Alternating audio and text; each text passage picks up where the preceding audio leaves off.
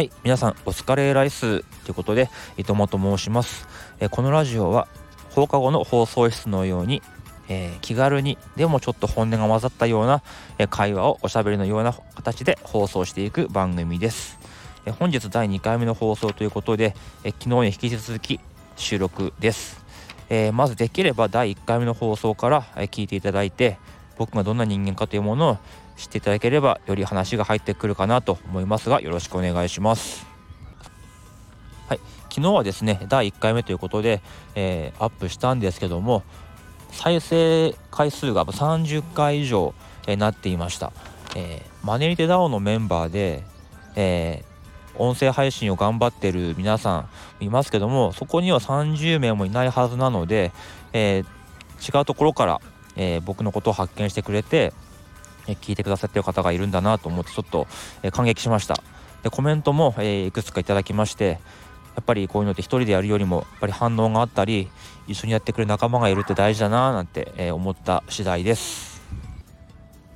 はい、で昨日は、1月6日一粒万倍日転写日ということで、えー、1粒が1万倍にもなる日だったり、えー、転写日といって、えー、この日に始めたことは、えうまくいくというそういう縁起のいい年ということで、え始めたんですけども皆さん新年の目標は決めましたかね？というか決めたりする方ですか？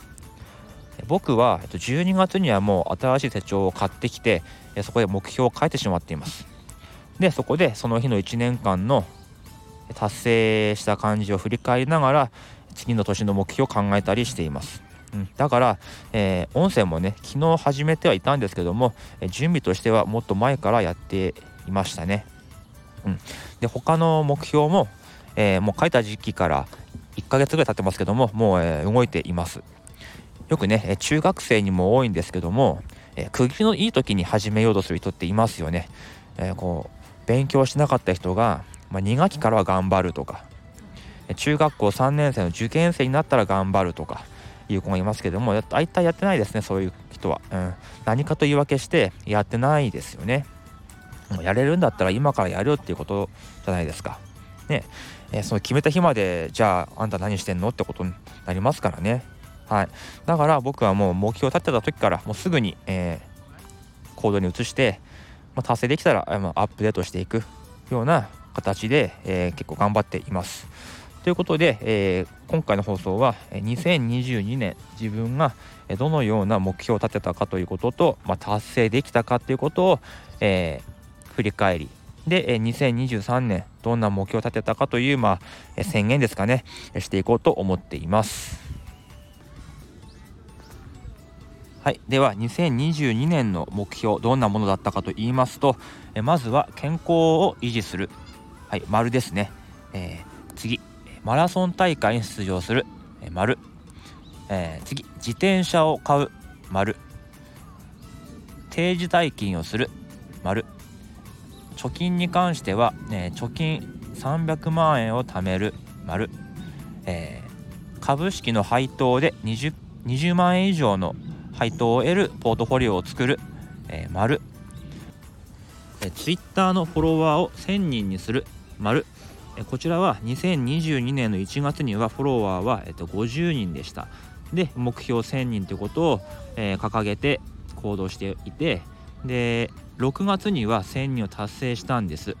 でその後、えー、情報修正をして1500人というふうにしたんですけどもそこからは今1400人ということで、えー、未達成ということで、えー、2023年に持ち越しということです、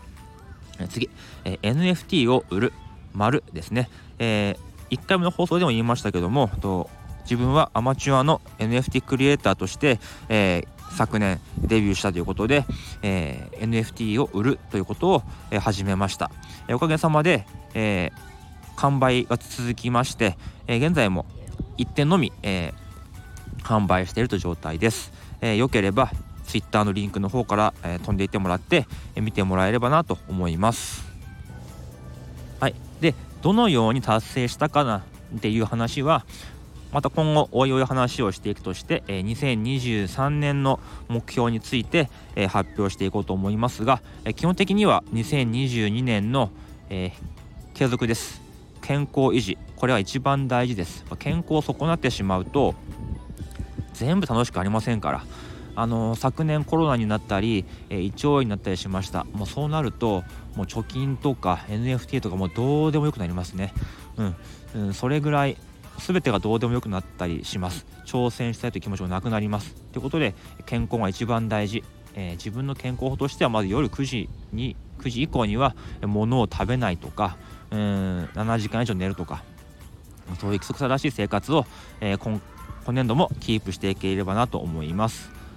と NFT に関しましては、えーと、売上総売上を1イーサにする、えー、1イーサになったら、えー、レトルトカレーを実際作って販売して、えー、見ようという計画が実は去年からありまして、えー、昨年度では0.3イーサ分の売り上げがありました、えー、残りの部分を今年いっぱいかけてやっていけたらななんて思っています。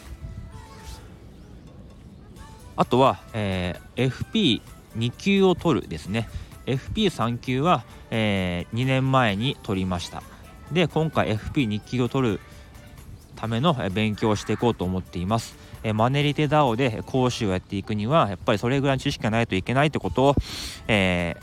ー、聞きましたのでちょっと頑張って難しいって言われてますけども頑張ってやっていこうかなって思っています。えー、受かる受からないに限らず、え勉強はしていこうと思っています。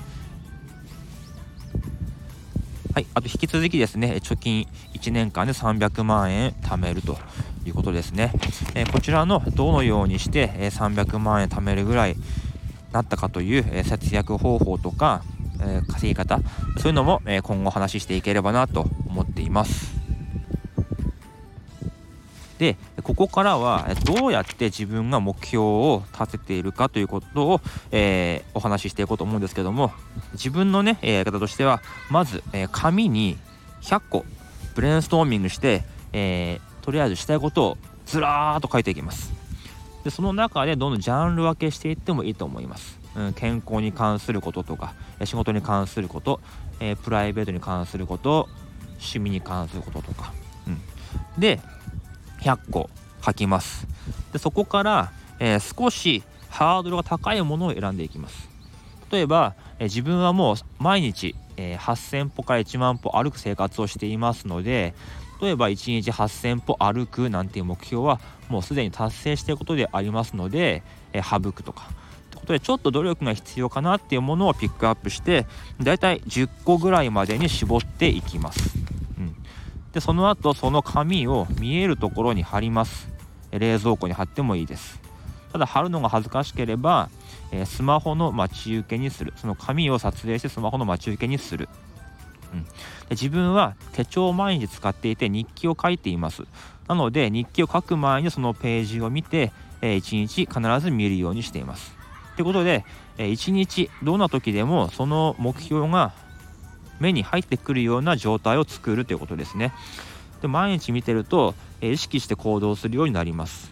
そのうち勝手にもうそれに向けた思考行動ができるようになるのかななんて思っています、うん、で中にはえー、6月ぐらいにも達成してしまうこともあるかもしれません。そうしたら、えー、情報修正をかけていくという形ですね。うん。ってなってくるともうその目標を達成することがそれ自体が楽しくなってくるんですね僕の場合、うん、